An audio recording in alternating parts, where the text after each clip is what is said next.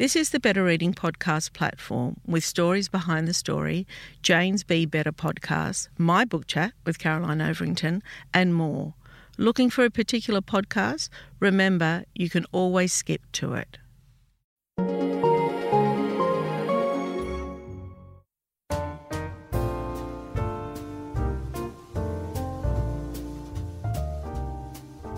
Welcome to the Better Reading Podcast Stories Behind the Story, brought to you by Bolinda Audio.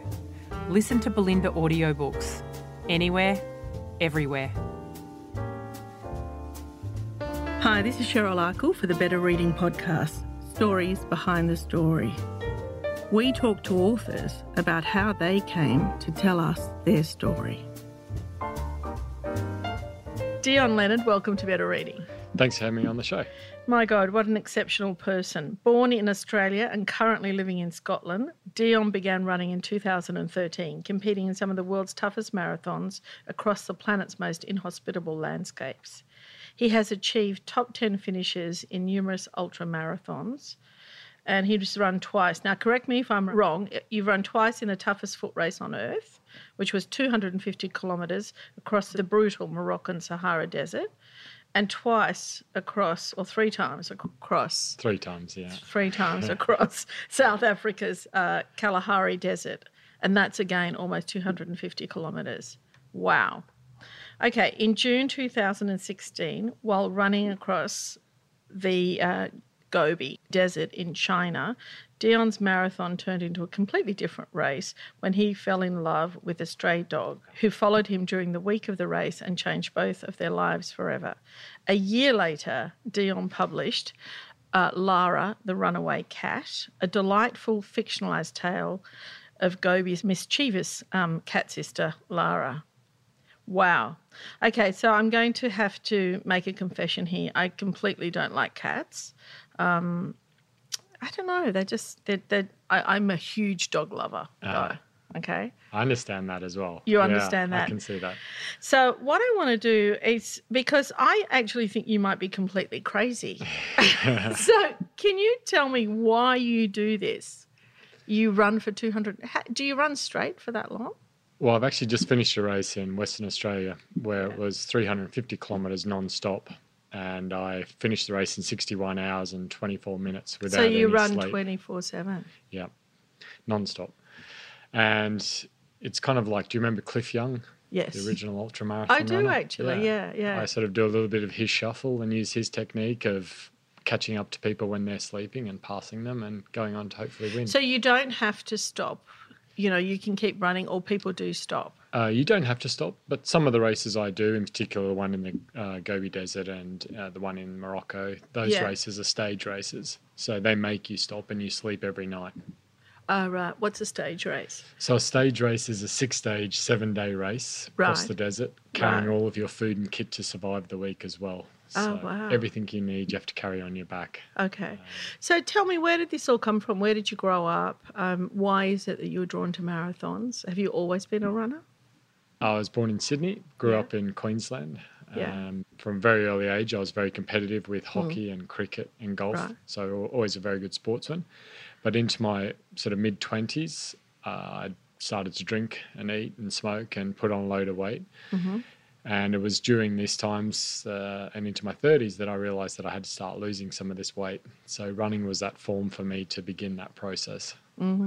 And was it something you took to straight away? Because, you know, I, I'm not a runner myself, but I often see people in the park when I'm walking the dog, and some people jog past me and they look like they're not even breaking air.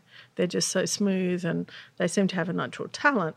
And then the next person might run by and it's just like, oh my God, that looks painful. Well, in 2012, actually, drunk one evening, I had a bet with a friend of mine that I could beat him in a half marathon race. And that was the first time that I started to think about running. So, obviously, the next day when I woke up hungover, I had to start to train and to start to get ready for this race. So, for me, I was the same. I had to start one block, two blocks, three blocks to try and get fit. Right. And from there, it pushed me to want to get fitter, but also do all the training necessary to finish a half marathon race. How, And- how many kilometres is a half marathon? uh, so that's uh, uh, 21 kilometres. Um, well, that's nothing. So you Nothing. can probably just do But- that but in when a you- minute. When when I at that point I was like 125 kilos as well, so Right. severely overweight, um, smoking a pack a day. Right. You know wow. that that's quite a lot to try and lose the weight and get yeah, fit. Yeah, yeah, that is. And I guess with all that jogging, you must have lost that weight very quickly. Yeah, and it was that uh, competitive spirit that came back in me as well. And I beat my friend in the race, and I wanted to then see what a marathon was, which is 42 kilometers in distance. And Right. That was the next goal. Going. Yeah. Yeah. Wow. So when you're running um, through the night, and so you're staying awake, how many days was that? Five days, six days? uh, so the race I just did, the 350 kilometers, was just over two days, two and a half Right. days. Oh, two and a half days. Um, is that all? Uh, how do you stay awake? Uh, that's a good question. During the first night, it's it's quite fine, but uh, going into the second evening, it's very difficult, and it can be very drowsy. Start seeing hallucinations. Yeah, uh, it's yeah. really then you need to start drinking plenty of caffeine to Keep you awake keep you awake, and then while once- you're jogging. yeah, while you're still moving, some some degree, yeah. Yeah. Wow. Um, is it good for you? Uh, probably could tell you that when I'm about 60 and my knees have given away, but Yeah. at the moment it feels pretty good for me. I feel fit and healthy, and I think it's a great mental sort of cleanser for me as well as other reasons why I do running. And I think um, it, ultra running is a community of people that uh, uh, are out there trying to challenge themselves in different ways of life. So I get a lot out of finishing a race as well. Yeah, it must be real high. Um, so, what happened when you found the dog? Did the dog Gobi? So, tell me about that story, how that all started, and how it is that you came to tell that story. So in 2016, I was running a six stage, seven day, 250 kilometer race across the Gobi Desert when a little stray dog joined me on day two of the race. So, that's in China. That's in China, yeah. Yeah. Um, and so, it must have been, you know, a manky dog, probably. Yeah, well, she uh, she was very skinny, emaciated. She Yeah. had uh, terrible skin. Mm. She clearly needed feeding and love and attention. And for some reason, she chose me for all of that. Wow. So on the start line of day two, she's at my feet and she's looking up into my eyes and she's chewing on my shoes as if to say she wants some attention from me. But me as a runner, I'm there to try and win the race. I'm there trying to compete, and I wasn't too interested in her. And walking a dog, yeah. Yeah, so I I had see better that. things on yeah. my mind. Yeah. Um, but 40 odd kilometres later, uh, she finished with me side by side, and uh, So, that- she continued right throughout. yeah, she ran 125 kilometres and four stages of the race, which was uh, phenomenal. She's And a was tiny she little eating? Dog. Well, she was eating from what we were giving her as runners, which isn't the best food because you've got to carry it all, so you don't take anything heavy. It's all And you wouldn't have a lot of light food. spare, would you? No. No. Um, if you were at the race and you said, Dion, can I have some of your food? It'd be like, no way, bring No. your own. Yeah. but if you're a dog, You're a cute yeah. little dog. Everyone And had it. you liked dogs before? Had you liked animals? What's your relationship with animals been? Yeah, so I had a, a Saint Bernard before that who'd passed away, but that would that was probably uh, ten years ago. Mm. And I was just starting to think about getting another dog when Gobi made the decision that this was this was going to be my new dog. So, So this was going to be her. yeah, but before I could, um, well, during the race, I made Gobi a promise to bring her home to the UK, and uh, you know I saw that she needed someone to be there for her and give her a better life, and I could see that she was going to be stranded otherwise. So I wanted to be that person to to look after her. Stranded. I mean, she probably would have died. Yeah, Yeah. yeah, literally in the middle of nowhere out there, where she's come from. Only What kind knows. of dog is she?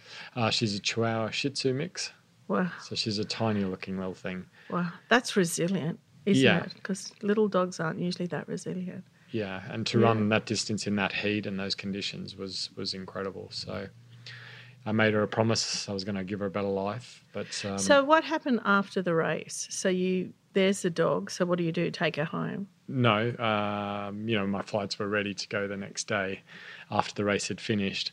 So someone from the race said that they'd look after Gobi for me, and I flew home.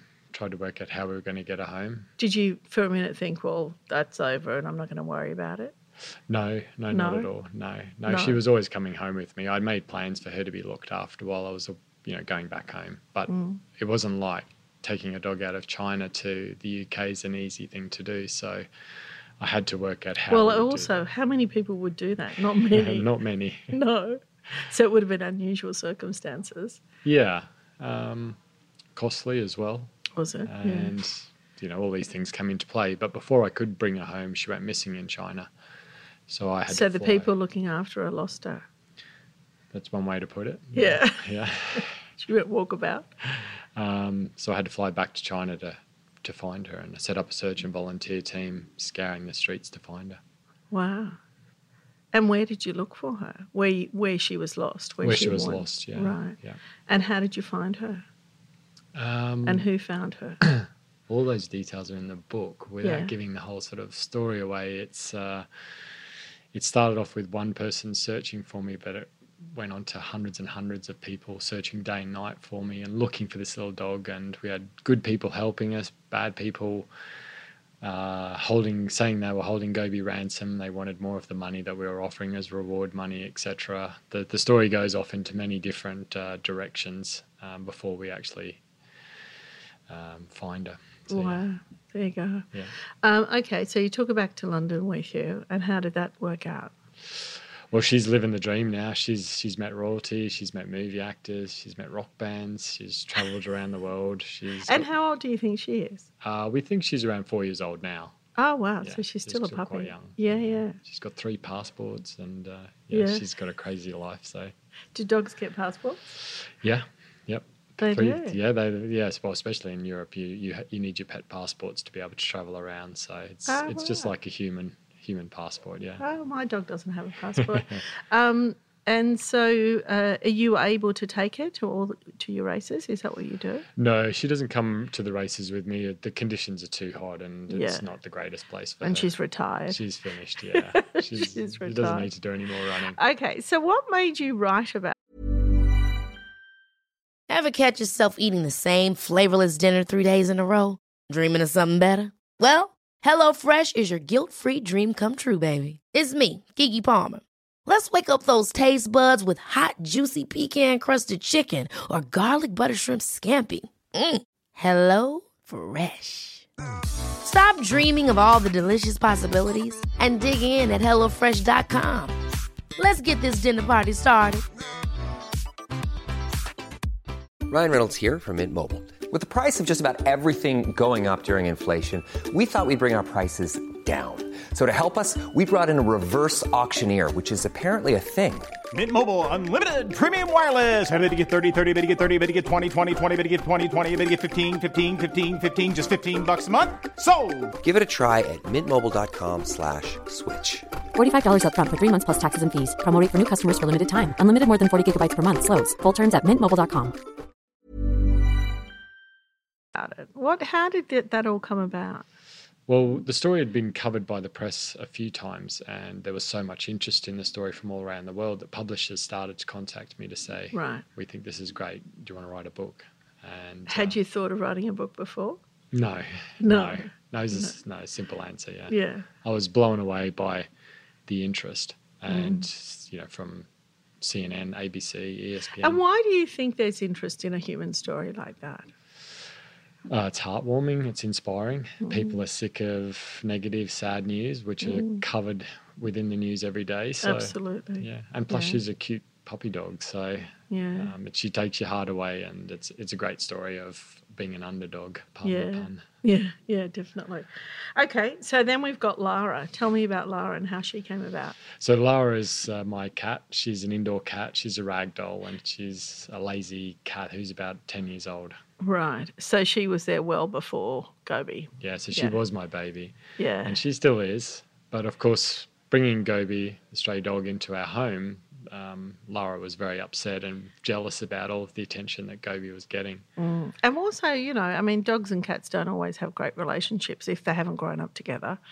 Yeah, and that was always a bit of a worry for us that that was going to be the case because Gobi is a stray dog. We don't, Yeah. we, we haven't tamed her or trained her in any aspect, and Lara's a lazy cat who lives indoors. So Yeah. it's her space. and who's been not a- spoiled rotten. Forever. Exactly. Yeah.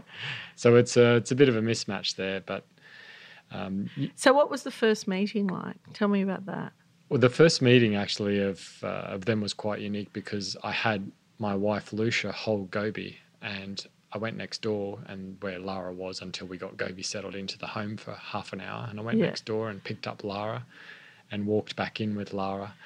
And Gobi's in my wife Lucia's arms, and she sees me with this cat, and her eyes just like grew. It's like a chin dropped, as if to say, "What is that cat doing in your Yeah, arms?" yeah, yeah. Real jealousy. Real jealousy, yeah. Yeah, yeah, yeah. Um, Do you think um, animals have those feelings?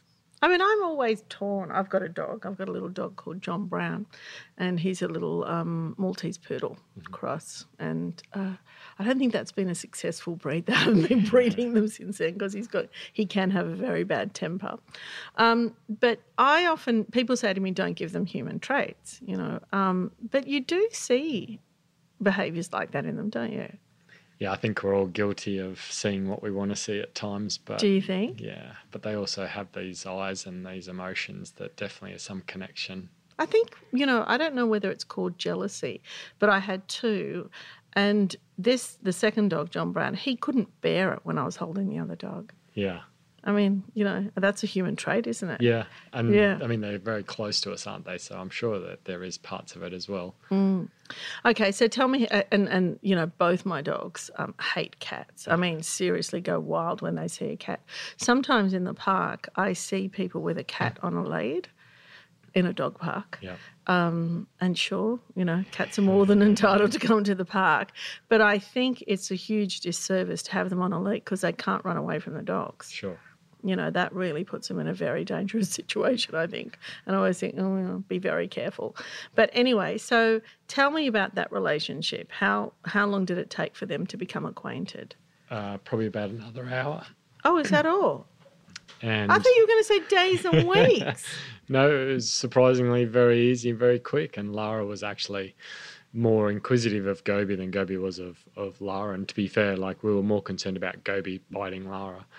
And uh, yeah, within really? You weren't concerned about Lara scratching his eyes out or anything? No, because I think we thought that Lara will be able to look after herself Right. in that aspect. Um, but yeah, it was how Gobi would react to everything and whether she would cause any real damage because Lara is quite a small, soft cat. Yeah. But thankfully, they connected, and you know, within an hour of them sniffing each other and starting to feel each other, they were they were a little bit closer, and they managed to, um, you know, sit next to each other on the couch for a little bit without any arguments. And are they best friends now? They they literally are. They chase each other up and down the hallway like Tom and Jerry, Mm. and then the next minute they're having something to eat together and sleeping together on the couch. It's Right. it's kind of cool Yeah. to see. Yeah, it's very beautiful. Okay, so um, where did Lara come from? How? Tell me her story. Okay, so the the book sort of takes a different twist though, and uh, we we go down the route of you know Gobi coming home and Lara being very jealous, being this indoor cat that's never travelled outside, never had a journey, seeing Gobi. Because Mm. you know, a lot of people say about ragdoll cats that they're almost like dogs, don't they? And, People and see I was going to say that. mention that. earlier, actually. That Yeah. um, it, one of the reasons we got Lara uh, as a ragdoll is the fact that I'm also a huge dog person more than a cat person, and this was the connection that we saw that we were we, we need lived in a small apartment in Manchester at the time, and Yeah. this cat was perfect for us because it had dog traits, Right. and uh, you can The see cat, that. the cat you get when you want a dog. Exactly. yeah. But you've got no outdoor space and you haven't got the time to walk it. And uh, yeah. Uh, uh, and we can see that. We could see that before. I mean, Lara used to chase balls in, inside the living room, etc. yeah, yeah, yeah. I've seen that.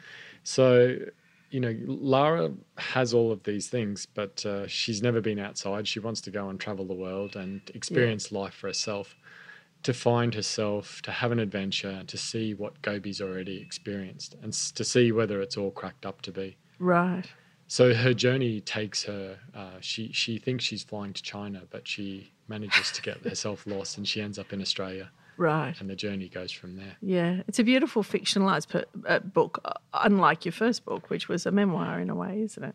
Yeah, much easier to write a real story because you were there. You know all of the aspects of it, and you know how you want it to be played out. But with the fiction book, I've had to work with another co-author called Sophie Pembroke Yeah. to be able to go off into these different tangents and these directions to open the creativity up. it. Yeah, it's more complex, isn't it? Um, so tell me why it is you don't live in Australia. Is it the access? You know, what is it that made you leave? Is it the access to marathons, or is it just because? Uh, that's a good question. Um, it's been over 20 years since I've lived in Australia. So yeah, wow. it's just something that's happened and um, life's taken me in a different direction. It took me a different direction with employment. And I really just haven't sort of looked back or thought about Yeah, the Australian aspect of things and still very happily Australian, etc. But um, yeah, I guess when you set up, you know, your career in another country, you, you, you tend to stay in that country and that's Mm. what's happened in the UK for me. And was it about the running? No, that that came much later in life, the running Okay. aspect of it, and Right. yeah, no, this was really just career and work. Right. Yeah, Uh, I want to go back to the running and talk about that in terms of stamina and mindset. How do you prepare for something like that? uh, well, the the training's quite an easy aspect of it. I mean, I've got the time now. I'm, I'm I ride and I do the races. That's my that's my job. But so I have the time to train, and I can train doing hundred kilometers a week. But it's the mental aspect. You don't really know until you get to the race how you're going to perform. It's not really something you can train for uh, in preparation. But having now done quite a lot of races, I know what works for me, and I use a lot of negative things that happened to me in my early childhood. Uh, grew up in a violent, uh, difficult, uh, depressed childhood, if you like, Here in Sydney. here in uh, here in Queensland. Actually, Ah, Queensland, right. where I grew up. Right. Yeah. So there's a lot of things there that I sort of filter through my mind when I'm running to try and prove to myself, you know, that I'm a good runner, that I'm a good person, that I can, you know, change people's perception of maybe who I was when I was younger. So for me, there's there's quite a bit of that that I talk about in the Finding Gobi book as well, um, that I use to be able to push me through mentally in a race. Is it because you're trying to prove something? It has been. It has been. Uh, it's less of that now because I've I've um, I've had the joy of finding Gobi and I've helped helped Gobi and uh, you know it's changed our lives forever and I think that's been a bit of a helping moment for me to be able to deal with some of the things in the past and that's one of the reasons why I connected with Gobi is I saw myself in Gobi uh, being the stray young little dog and I was a you know young boy. Yeah. yeah. Yeah. I left home at the age of 13. I'd lived in everywhere from underbridges to caravans to hotels um, to hostels, trying to put myself through school.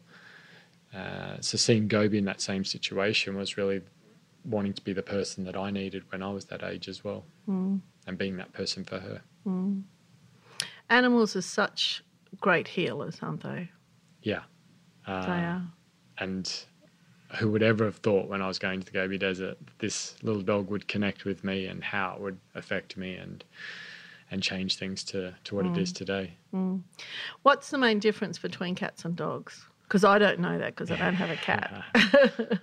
Well, I think the the dog's you know they're loyal, energetic, happy to see you, and the, the cat you have to do all the work to get all of their loyalty and happiness and and love. But the, at the end of the day, with with the two that we have, Lara and Gobi, they're both in our beds at night, cuddling up to us, and we know that they're both happy animals Mm, and lucky and animals. lucky. Thank you so much, Dion. Thank you so much for speaking with us today. Thank you for having me on the show.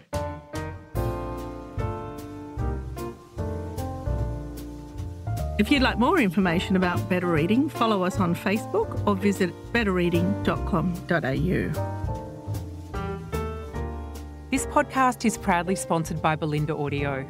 Bolinda audiobooks are available on CD and MP3 from online booksellers and bookshops everywhere, or you can download from Audible, Google Play, or the iBook Store. We've also created our own app called BorrowBox that's available from both the App Store and Google Play. All you need to do to get it working is to download the app, join your local public library, and you'll gain access to the world's best collection of ebooks and e audiobooks available for you to loan on your phone or your personal device.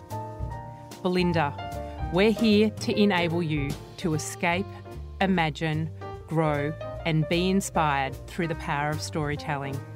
Bolinda Audiobooks. Anywhere, everywhere.